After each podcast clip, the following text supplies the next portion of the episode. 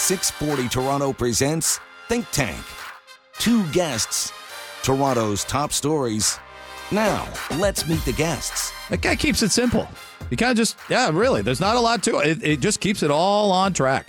Um, uh, let's meet our guests for Think Tank this morning. We run it all the way through commercial free up until uh, 8 o'clock. Uh, Steve Paikin, author and broadcaster. Not, not really more one than the other, really. what? Unless there's something I don't know. Good morning. That's just the oddest introduction I've had in quite some time. Good morning, Greg. Okay. Not really more other? one than the other. They're b- b- both important. Both important. We need words. We need uh, we need uh, visual images. Okay, of, of, so. of, words. it's like I'm going to challenge you harder than that in about two minutes from now on on on that front. And Janelle Massa is back with us, broadcaster, soon to be author. You ever think about writing a book?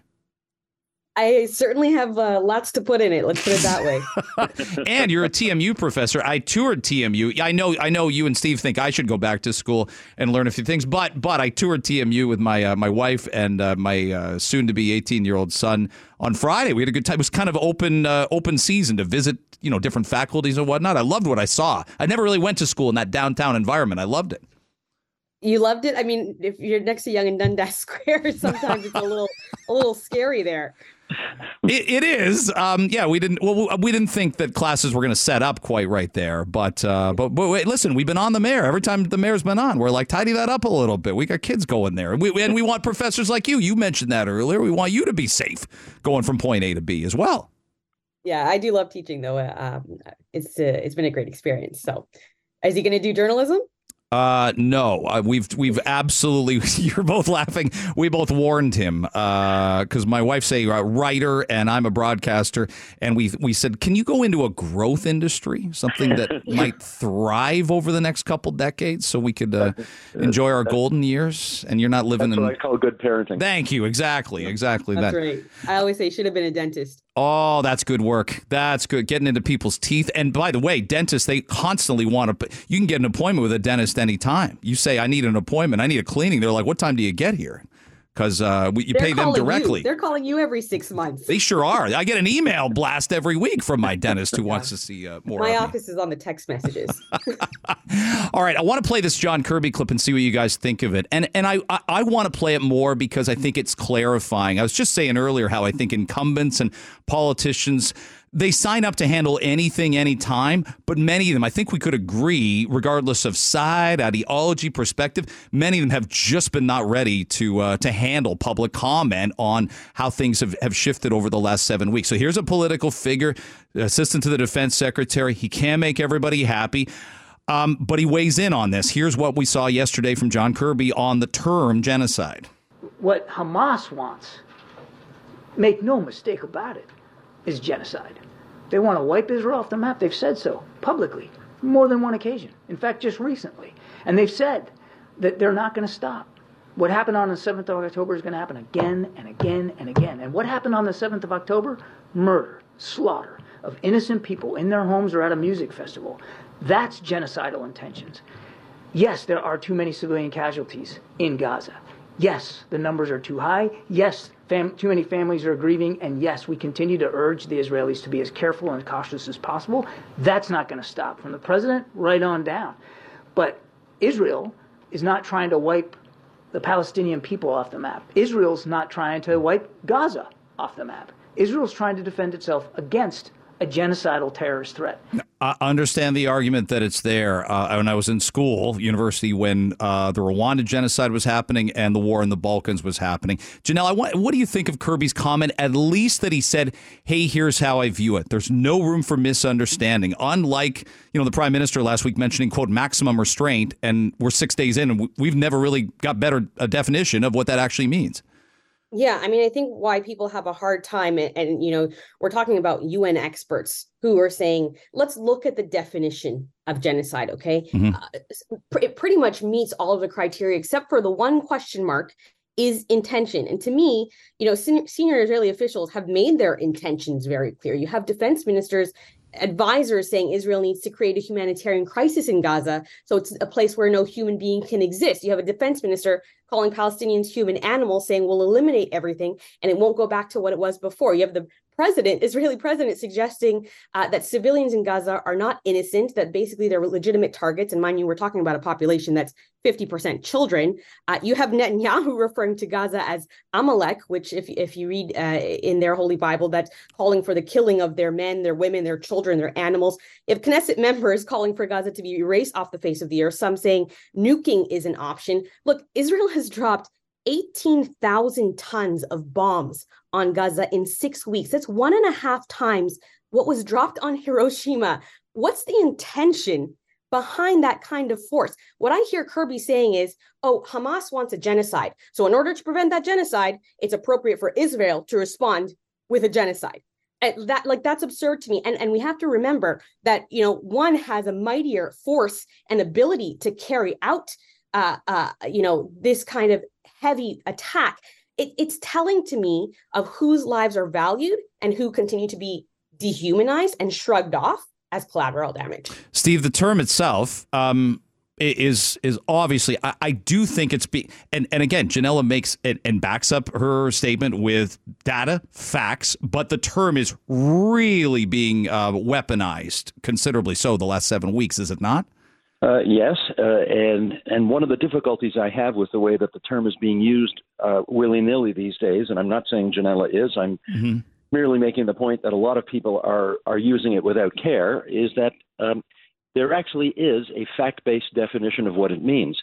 Uh, I think uh, I was looking at some of the population numbers the other day. If you go back to the founding of the state of Israel and what could have been a Palestinian state back in the 1940s, uh, when the United Nations created the partition plan there were a half a million Palestinian Arabs living in the area. There are 5 million today.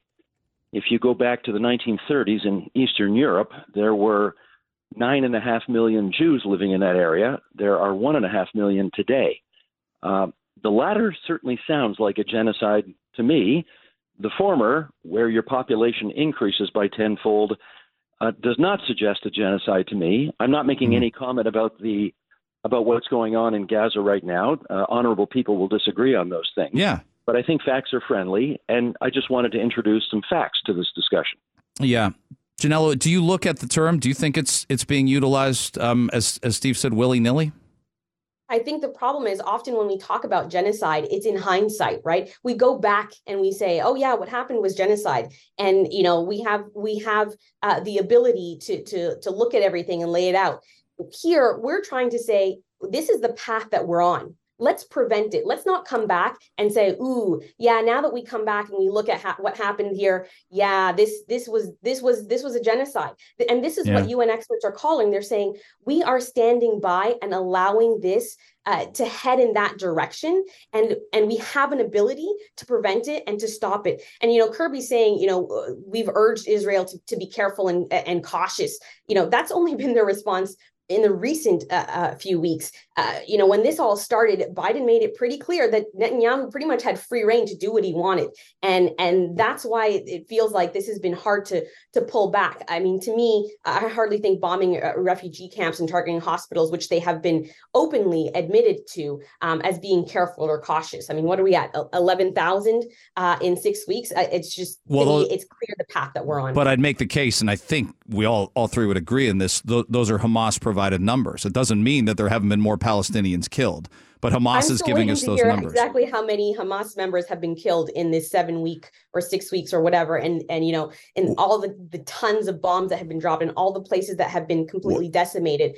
Uh, what's uh, you know, how successful have they been in in wiping out Hamas? I'm still waiting to hear. Well, Hamas says no terrorists have been killed, so that that tells a lot of people whether or not they can trust their numbers to some extent. I'm curious to hear from from Israel if if all of this yeah. this essential flattening of Gaza, you know, has it has the me- ends justified the means?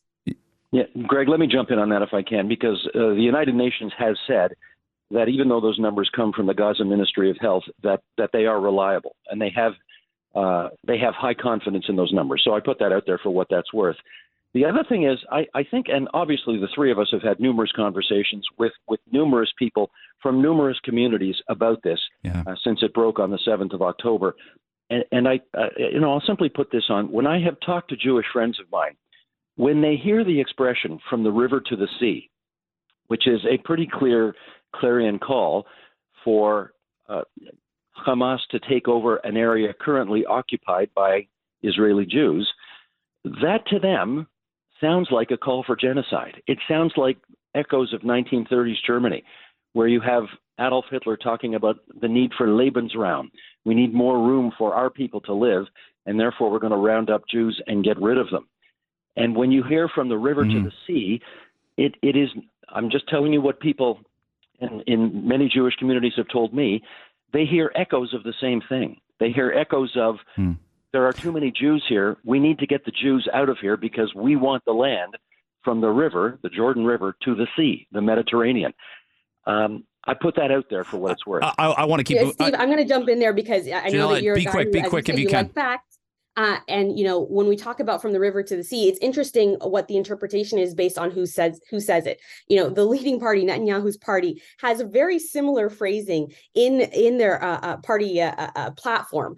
Um, you know, and for I think for folks who have been chanting it at uh, protests and rallies that I've been hearing for decades, really, and it's only recently that I've heard this this assertion being made to me and from folks who who I hear using it. They see it as a call for liberation, for freedom from oppression. When you talk about uh, what numerous human rights groups have uh, called an apartheid system that they are living under uh, you know with a, a, restriction of freedom of movement with uh, you know uh, the israeli government having control over uh, their their water their infrastructure you know, when they say they want uh, Palestine to be free from the river to the sea, to me, that's a call yeah. for Palestinian uh, uh, freedom from oppression. So I think we have to be conscious about what the context is and who's using it and the intent. People aren't going to agree on the chant.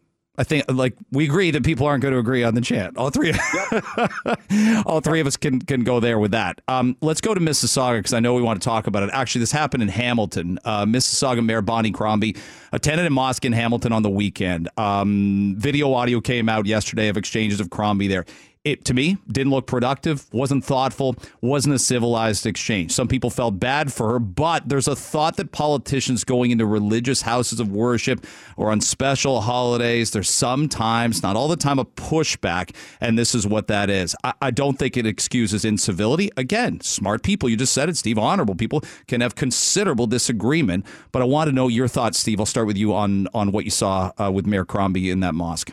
Sure. I just took a look at the video again this morning before coming on, and and this is a classic no-win situation. I'm afraid, Greg. I mean, before the hmm. seventh mm. of October, I'm sure Mayor Crombie, being the mayor of Mississauga and with a significant Muslim population in Mississauga, would have visited myriad mosques and would have had no difficulty in any of them. Would have been welcomed, would have made statements, would have given speeches. None of it would have been controversial. It's now a classic no-win situation. She cannot she cannot meet the test uh, that some people in the audience will force her to say. They wanted to, her to be uh, extremely explicit in supporting uh, their position on what's going on in the Middle East.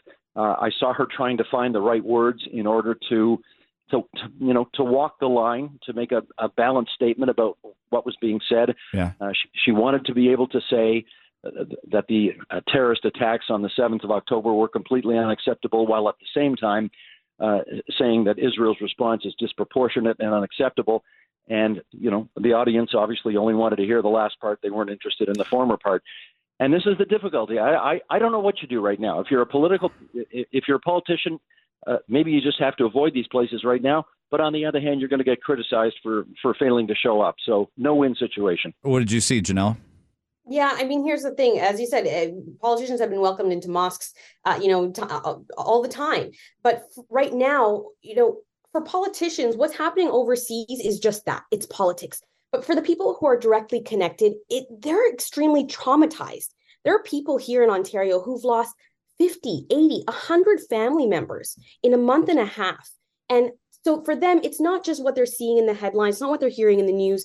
You know, they've got people sending them videos and voice notes on WhatsApp. They're seeing kids with limbs blown off. They're hearing, you know, people crying for for food and for water.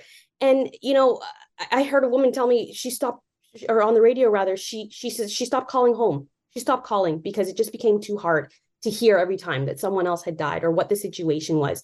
And so, you know, you're living through immense heartache day in and day out. You can't eat, you can't sleep, you can't think about anything else except for your family back home. And then you walk into the place that's supposed to be your place of worship, your place of solace, where you're going to turn to God in prayer, because right now that's the only thing that you can hold on to. And you walk in to find a politician who's there to shake hands and kiss babies and isn't going to say anything meaningful to you. So, you know, I understand the outrage and I feel for Crombie, you know, because it, it's not, she doesn't really have a whole lot of power. She's, you know, she's a municipal politician. She's running for a provincial leadership. But I think in that moment, she was the stand in for the politician that people feel have, um, you know, done nothing or they feel that have, yeah. have you know, allowed this to go on. And so, yeah, I don't know what she was expecting when she walked in there. I mean, I, I don't think she was prepared for hmm. that kind of response, probably because she has been welcomed so often in these spaces. But, uh, you know, I think politicians uh, should be watching and taking notes. You can't use these communities for your photo ops when they've been be- calling, begging for something to be done. I want to hold it there and, and, stick with you, Ginella, and that, like, if you were an advisor, do you think we can get to an era where it, it just does? And I'm not pushing this on Bonnie Crombie because ev- every one of those four liberal candidates has done it uh, around election time. It happens all the time. I, I just, I, I wish we could get past pandering and have proper conversations um, but but not people are are not ready to feel exploited. They're not ready to feel used in this process. I don't know if you'd advise yeah. a politician say, "Can we just just have a town hall, but don't go exactly. into where people are praying. And this is not just mosques, synagogues, Catholic churches. It just feels like you got to cover all the bases. And I, I don't think that's yeah. what politics is supposed to be, even.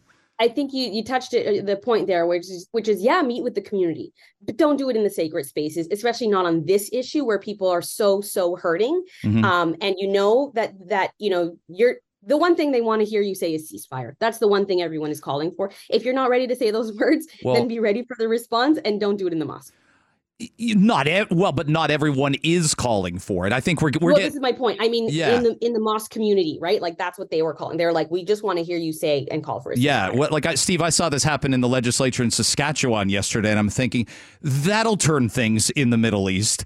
What Saskatchewan's provincial legislature decides to determine something as. I mean, it's it's not gonna it's not gonna matter a hill of beans seven thousand miles away. No, it won't 7,000 miles away, but we are living in a time when people want to see political leaders take a stand one way or another. And politicians are often accused of not going to where the public is in making those stands. And where the public is at the moment, if you're talking in some cases the Muslim population of Hamilton, as uh, the Crombie campaign was dealing with yesterday, mm-hmm. uh, the, the, Muslim population can be found uh, on many occasions inside a mosque. Uh, she will get criticized for avoiding mosques. Uh, politicians will, uh, of all stripes will get criticized for failing to show up and failing to uh, make their voices heard if they don't show up. So that's why I call it a no win situation. You show up and you say the wrong thing, you're going to get criticized. You don't show up, you're going to get criticized. Um, you both have super sharp political minds, so let me pick it on what advice you'd give the Ontario Liberal Party. This is what I see, so tell me if I'm right or wrong. Been a good race. There's energy for the party. Hasn't been there in the last several years. Kathleen Wynne knows what's coming in 2018. She stays as leader, and they get socked as well a year and a half ago. My advice to whoever wins Bonnie, Nate, Yasir, whomever. Bring everyone you can into the tent. Make it work. Shake this off. You got to be Barack Obama bringing in Hillary Clinton as your Secretary of State. Steve, do you think that's good advice, and is that possible for this party? Uh, yes, and yes. Uh, this is a very successful, actually. After two awful, soul destroying elections, uh, this is a political party which now feels it has some wind in its sails. And uh, this is not just sort of an airy fairy observation. You look for empirically provable facts here. And the empirically provable facts are this is a party with more than 100,000 members signed up uh, for this leadership election. Uh, that's a very big number. Um, I think when Doug Ford was um, uh, winning the progressive conservative uh, race back in 2018, they didn't sign up nearly that number. So this is a good number. They're, I mean, they're not all going to vote, obviously, but that's a good number. They've raised a lot of money. Um, they've got four very solid candidates in the race. I think there are no crank candidates, quote unquote, as we often see in leadership contests uh, in the past, where somebody throws their name in there just for the hell of it, but has no hope of doing anything. You got four credible candidates. So yeah, you got to make a bigger tent. You got to show up. Uh, you got you got to keep um, putting uh, the premier's uh, feet to the fire. That is their job as one of the opposition parties. So so far so good. Next time all three of us are on together, all three of us will just for 25 minutes straight identify crank candidates from past elections. That's Oh, going to be. Happy to. in That'd alphabetical order. No, in, in height, no, not weight, height. We'll just do it via uh, tall, tall to short. Janelle, what do you think? Can the Liberal Party pull this off and bring everybody under that same tent in these contentious times? I certainly think they have an opportunity uh, to turn things around after the, the dismal showing. Uh, you know, the Ford government has had scandal after scandal. So, uh, and, I think, uh, yeah, I think uh, Steve's right that you know whoever we end up with as leader, and, and you know, it looks like you know Crombie's got uh, a good hold on that front runner position. But all those, all of those candidates are are formidable, and and I think that you know the party's in good hands uh, uh, under any of them. So I do think that there is an opportunity for them to turn it around uh, with a focus, I think, on affordability. That is the big question mark, as you say, bringing in as many people as possible by finding that common denominator. I think that'll be the key. Got a few minutes here. I want to jump ahead to the X platform uh, and, and wrap it here because we got ab- about two and a half minutes. A lot swirling around the platform. I- I've watched this for a long time since Elon Musk bought it, Ginella. If it's so toxic, why won't people leave it? Now, all of us in our business, probably you to teach, broadcast, whatever, it's it's essential to get sound clips so you're not going through hours and hours of broadcasts, etc. I, I so I don't know why someone in the news media journalism business would be on it terribly often, but how do you view where it's at as a communication tool right now? Yeah, I'm exactly that person that you're talking about because I have vowed to quit Twitter. I don't know how many times, and and for whatever reason, I'm still, you know, uh, uh, on there. I think, as you say, you know, it's a place where um, I, I'm able to kind of get a lot of news, especially now that Meta has, uh, you know, removed the ability to, to post news on Twitter and uh, sorry on Instagram and, and Facebook. But at the same time, you know, I'm active on lots of different social media platforms, and I can post the same content on TikTok, Instagram, Facebook, Twitter without fail. The reaction on Twitter is always the most negative. It's always the lowest of the low. No one wants to give you the benefit of the doubt. It's not a place for productive conversation and yet I can't get away. I just can't get away. There, from there it. must be programs um, somewhere, medication programs, uh, yeah, massages, a support group. Steve, how do you view it? Oh, it's like the bad girlfriend. I can't quit. Oh my I goodness! Shots Yeah. fired to the ex-girlfriends of Steve Paikin. Okay. Yeah. No, it's it's you know I love the idea of X. I love, and I think we, I think Janelle and I and so many other people, we we love the idea of a Yeah. public town square online where people can meet and have vigorous, engaging conversations. But sadly, and it's worse under Musk. Mm. Sadly, Twitter has become a toxic lake of crap in which you can't dip your toe in without somehow just being, you know, needing to rush to the shower to take a shower after it's over. It's become so disgraceful. Uh, I, I try to still find the good parts of X and and engage with those.